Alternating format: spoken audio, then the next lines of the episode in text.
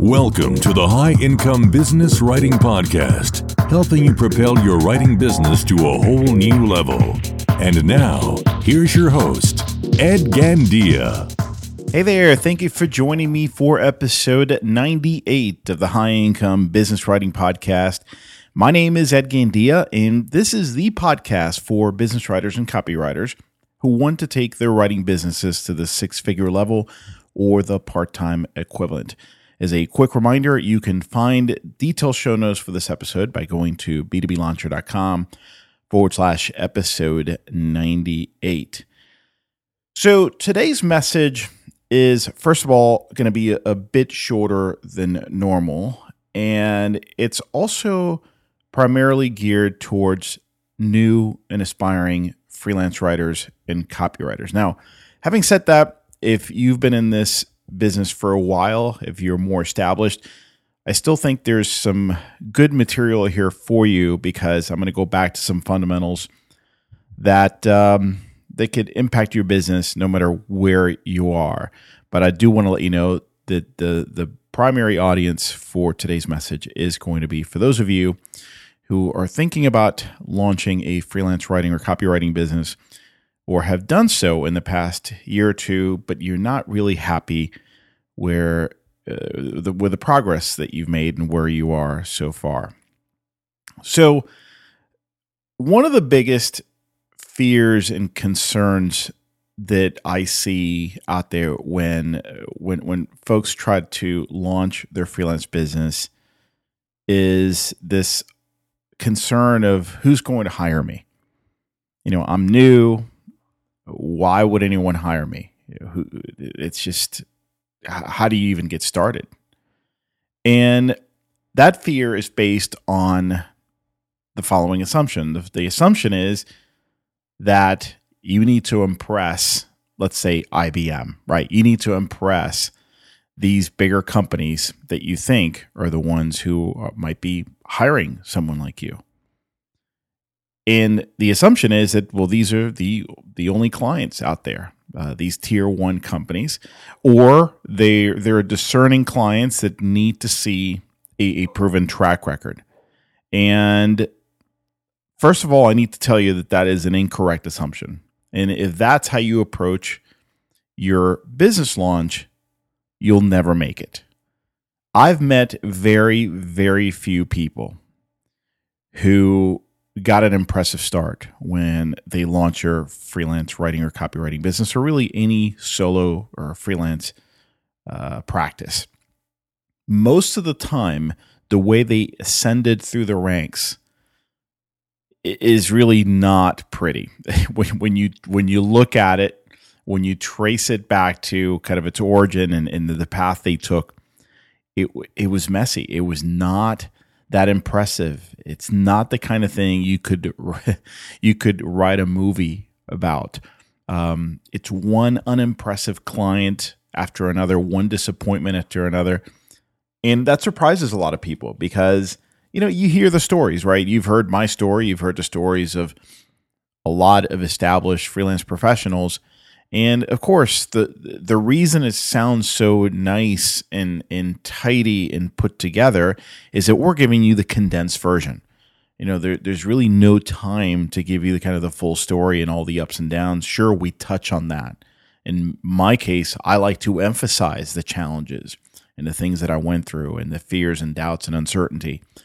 But we don't dwell on it uh, like when we're telling the story as we probably would if we truly gave a historical and day by day account of what happened. It's actually pretty boring. It's pretty disappointing. It's painful uh, to relive that and to have to see somebody going through that. So, you know, very few people uh, I know who are successful today actually uh, kind of skipped all that ugliness and messiness and went straight to to success. You see them out there, uh, but that is not the norm. Most of the people who I know who are successful today got there one ugly step at a time, if, if you will. So, I, you know, I talked about this in episode 16 of the high income business writing podcast that your job is not when you're starting out your job is not to try to impress IBM you know if if the prospect you're speaking with needs to see a proven track record they're just not a good prospect right now. It doesn't mean they won't be a good prospect in the future. It just means that they're not going to be a good prospect right now. And what I shared with you in that episode was this analogy of college graduates right? So let's just take your typical college graduate at uh, age 22. Uh, for the most part, he or she doesn't have relevant work experience. Sure, they may have worked odd jobs, maybe done an internship while they were in school.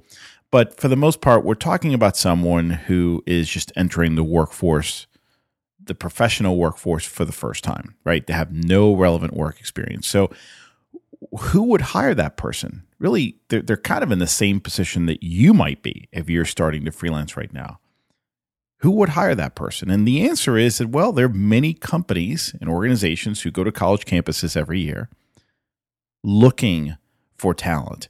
They're not looking for a proven track record. They know they're not going to find that. What they're looking for is character. They're looking for, of course, grades and performance, but that we all know that's no longer the biggest factor. They're looking for someone who's who's really gone after a well rounded approach to their education. They've volunteered, they've participated, uh, they have um, maybe done some traveling, whatever the criteria might be. They're looking for indicators that this is a person they can work with. They have raw material, the kind of raw material they can they can use to mold that person, train them, groom them into someone who could you know be, eventually lead the organization or lead parts of the organization or uh, but what have you. So they could bear fruit essentially. Someone who an investment that can bear fruit. If they were looking for a proven track record for these slots they would not be going to college campuses. It's the same thing here.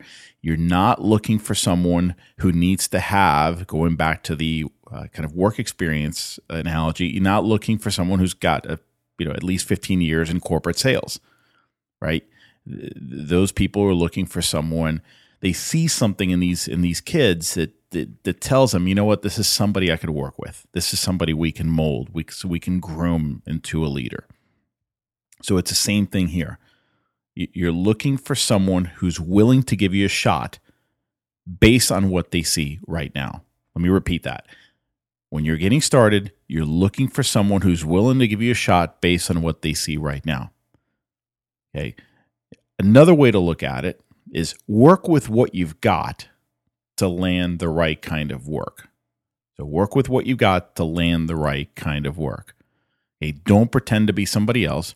Don't assume that you're going to have to impress IBM in, in order to actually make it in this business. When you're starting out, that's not who you're going after. Your first few sets of clients are not going to be impressive after all. So there's a scene in this movie, Bridget Jones's Diary, that um, I think just kind of encapsulates this whole concept so neatly and, and in a funny way. And I'm going to include a, a, link to, to that scene in, in the show notes. But so Bridget, and I apologize. This will be a little crude, but uh, Bridget had um, slept with her boss, and it didn't work out, and so now she couldn't work with with him anymore, and she had to find another job. So she she quit, and she's interviewing, and and she's pretending to be somebody else. She's pretending to be somebody she's not in all these interviews. And as you'll see if you watch the clip, they're they're trying to find out why she wants to be in TV because she's interviewing for a reporter, TV reporter position. And she's making up these answers, right? She's not being herself. She's not working with what she's got. She's trying to impress IBM. After several failed attempts, several failed interviews, she decides to just come clean. And in her final interview, the guy asked her, Well, why why do you want to work here? And she just plainly told him, well, you know what? I slept with my boss. It didn't work out. I can't be anywhere around him. Um, and he says, great. You can start on Monday. See you then. and it, it's it's interesting because that's exactly what tends to happen. When you find the right client, someone who's willing to work with what you've got for whatever reason, then things start gelling, things start coming together. So, what you want to do is when you're at zero, right? You're trying to get a two. You're trying to find a, a client, let's just say that's a two, not a 10, not an eight. You're looking for a two that's not much further out than than zero where you are right now, your starting point. Once you get a two, and that's all you need, you got to stay focused on getting that two. Forget about the eights, forget about the tens. Once you get a two, you can start going after some twos and threes, right? Eventually, you'll land you'll land a three, and once you have that three, you can start going after some threes and fours. Okay, and now here's the interesting thing. In that process, you'll sometimes land a six. You're going after threes and fours, but suddenly you end up landing a six. And you land sixes, and many times in this process, you end up kind of skipping ahead because the six has an urgent need, or they don't really care about some of the things that you might lack. They didn't even look. In fact, uh, so this is exactly what's happened to me. I see this happening over and over again when I look at my colleagues it's interesting that it, it's not as linear as you might think. You go after in a linear fashion. Okay, you go after twos, and then twos and threes, and then threes and fours. But many times there's a there's a jump. Many times you plateau for a while, but then there's a huge spike. So when many of you have heard my story, you know, when I started out, I was willing to write anything for anyone. Uh, my first real client was a, a, a, potato chip company. I was writing copy for the the back of their potato chip bags. Uh, it was kind of fun, you know, but it didn't pay very much. And you know, here I am. I'm trying to get enterprise software clients, and I, I ended up writing potato chip uh, copy. So it it is what it is, right? But that was my two, right? I ended up through somebody I knew. I, I, I started writing some financial copy. Again, not a topic I was interested in but you know what it was work and it it it paid and it paid relatively well and i just trusted that that was a stepping stone to get me to my next client um, so sure enough i'm here i am working on this financial copy writing copy for the back of potato chip bags and i land an enterprise software client so let's say that i was at a level three i suddenly land a six right six maybe a seven and that was so important, not only for my self confidence, but because shortly after, I ended up connecting with a friend of mine who brought me into a project. She was more of a kind of a marketing generalist. And she brought me into a project to write some copy for a client of hers, some brochure copy. And after working on a couple of those projects with her, that gave her enough confidence in me to recommend me to somebody else. In that client she recommended me to was more of an eight. So very quickly, I went from working on threes and fours to landing a six, to then landing a seven, to then landing an eight, all within the matter of, let's say, three to six months. Just this is a long time ago, but somewhere in that range, I jumped very, very quickly, which, as you can imagine, just change change things for me forever right my confidence went up my my skills went up i mean because they had to uh, and I started I started attracting just more of those types of clients because now I had the experience, a track record. Uh, I was getting recommended, referred, etc. And but it, it it started by going after those twos when I was at zero, and once I had that two, I started going after more twos and threes and so forth. Now, again, this, as I mentioned earlier, is a very important lesson for those of you who are just starting out. But it applies to all of us, not just new freelancers. Think about this. If you're going, if you want to go after a new industry or target market, somebody that you haven't really approached before, but you're very interested in going after, you can face the same challenges. You know, you're not known there. You have no track record. So how do you do it? Well, same thing. You're starting at zero. You have all this experience, but in this particular target market, you're starting at zero. Guess what? You're looking for your twos and threes. Same thing. If you set your sights on the tens, which I think is fine to do long term, but in terms of daily, weekly action, if you set, your sights on tens, you're never going to get there. So set that goal of a 10, but cut yourself some slack and say, you know what? I'm going to go after those who are willing to hire me based on what they see today. Same thing if you're offering a new service, maybe something you don't have a lot of experience in, but you were trying to get that that service line kind of jump started or kick started. Same thing. Look for those who are willing to hire you to do that kind of work based on your overall experience, not necessarily based on the fact that you already have several samples uh, uh in that new service area. This happened to me as well. I mean, it's several times. Um, I'm thinking one that really sticks out was when I started offering SEO services like 10 years ago, search engine optimization. So uh, I kind of did that at the same time, started offering web copywriting services.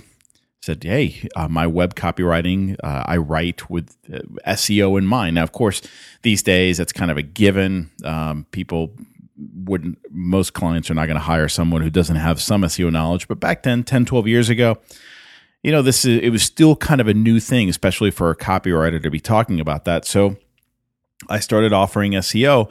Now I had no track record. So uh, how did I end up getting this? Well, it was interesting. I just went ahead and wrote the copy anyway, put it on my website, started offering it, and I just talked to some people. I remember a, a, a friend of mine or colleague of mine had heard about it. I think I had told her somewhere, and she said, "Look, I'm." I, somebody just contacted me about doing some web copywriting for an OBGYN's website. Um, I, I, think you'd be better suited for it. I could write it, but I really, I'm not doing SEO. I don't really know anything about it. Would you be interested in it? I said, sure. Now, she knew I was just starting out with that, but she didn't care. She just referred me. Um, this designer uh, was the one looking she hooked me up with this designer and I worked directly with her. And you know what? I wrote some great copy for this OBGYN through this designer. It ended up working very, very well. It was very effective. That gave me the boost and confidence that I needed. Uh, the client was happy, this designer was happy, and it gave me the lift, the boost I needed in every way. And of course, some track record that I desperately needed to go ahead and, and get going. So, you know, really at the end of the day, what we're talking about here, whether you're new, whether you're established and you're trying to get into a new area with a new service or a new industry or target market, this is all about incremental improvement. And incremental improvement may not be sexy, but I think most of us recognize that this is a proven path. This is when else when, when else fails, you just can't go wrong with steady incremental improvement. That's how, when you look back, you've probably achieved most of your success in your career and in your life through steady incremental improvement. You know, I just it's funny. I just um, had lunch with a with an old friend of mine, somebody I've known for 18, 20 years, and uh, he has done very, very well in his career. Uh, when I first met him, he worked with my wife at a software company and he was just a trainer. He trained users in in the system, and uh, you know that that's that's all he did. Had I'm not sure if he had higher aspirations, but somewhere along the way, uh, a couple years after starting to do that, he decided to get in into sales within that company. And it wasn't an overnight thing. He just kind of worked his way through that sales department and today, and he's actually been in this position for a while, but he's gotten more responsibility and um, uh, his, his, scope has, has grown significantly over the past few years. But today, he is sales director. Uh, he works directly under the VP of sales, has um, quite a few people, a big team under him, lots of responsibilities, doing extremely well financially. And again, this has taken about 18 years to get here. Um, it's pretty rare to to be with a company, especially in technology, for that long. But the point is, you know, it it still didn't happen overnight. He went from just being a trainer to now being one of the top people in the company. You know, the the trick is regardless of what you do and where you're trying to go, is about stair stepping your way to where you're trying to get to. And forgetting this idea that you have to impress IBM right out of the gate, that you have to get to the very top right away. You know, and instead, it's about focusing on finding prospects who are willing to work with you based on what they see today. Or hoping that every once in a while there'll be some sort of fluke uh, that you couldn't have engineered yourself. As I mentioned earlier, somebody who just had an urgent need. That first software client of mine, they just had an urgent need. They didn't even really check me out. They just said, you know, great. I was doing a direct mail campaign. They got my letter. They didn't even download the lead magnet I had created that I was offering in that letter. They the guy just picked up the phone, called me, explained the project to me, and I you know I gave him some pricing, and he hired me, and I worked with him for several months to redo their whole website, wrote a ton of copy for them, and you know he just didn't have the time to keep looking for somebody. The right place at the right time. If you keep taking action, you'll eventually get some of those. Right place at the right time. Now, if you're trying to get your B2B writing or copywriting business off the ground, or if you've already launched your business, but you're still struggling to break past that, let's say $1,000 per month income ceiling, I may be able to help you. One of the things I do really, really well is help freelancers get their business off the ground quickly and with less risk. And I've just opened the enrollment process for my coaching program, which is called B2B Business Launcher 2.0. Now, if we end up working together in this program, I'll show you how to get results faster, how to land progressively better clients, and how to gain serious momentum quickly. Again, working through incremental improvement, but incremental improvement that you can see, you can taste, and will give you the motivation you need to keep pushing yourself and to keep going. Uh, I don't make these coaching and training opportunities available very often. But again, I've just opened up a window. So if this sounds like you, if you're new and you're trying to get some guidance through this process so you can avoid making so many of the mistakes that are just inevitable when you're starting out and you have no real guidance or leadership through this process, this might be something you'll want to explore. And you can learn more about it at b2blauncher.com forward slash program. I will tell you this opportunity is not for everyone. You have to be hungry, you have to be serious, you have to be focused and determined to make this business work. Most people who try to launch a writing or copywriting business, I will tell you right off the bat, most people fail. Okay. Um, and it has less to do with talent than it does with persistence, having a plan, working that plan, and working that consistently and not giving up too early. So there's so many other factors, and this is just some of them that have little to do with talent. You have to be a good writer. There's no doubt about that. But there's much more to it than that. I see way too many people fail who are extremely talented writers, but then they lacked some of the other ingredients necessary to get that business off the ground successfully. So, again, this is not for everyone, but if you're at the spot I'd love for you to take a look at it. And if it sounds like something you'd like to explore, then I hope you consider enrolling. So that's it for today. That brings us to the end of the episode. Again, I am your host, Ed Gandia. Thank you so much for listening, and I hope you have an awesome day. The High Income Business Writing Podcast is a production of B2B Business Launcher. Learn more at b2blauncher.com.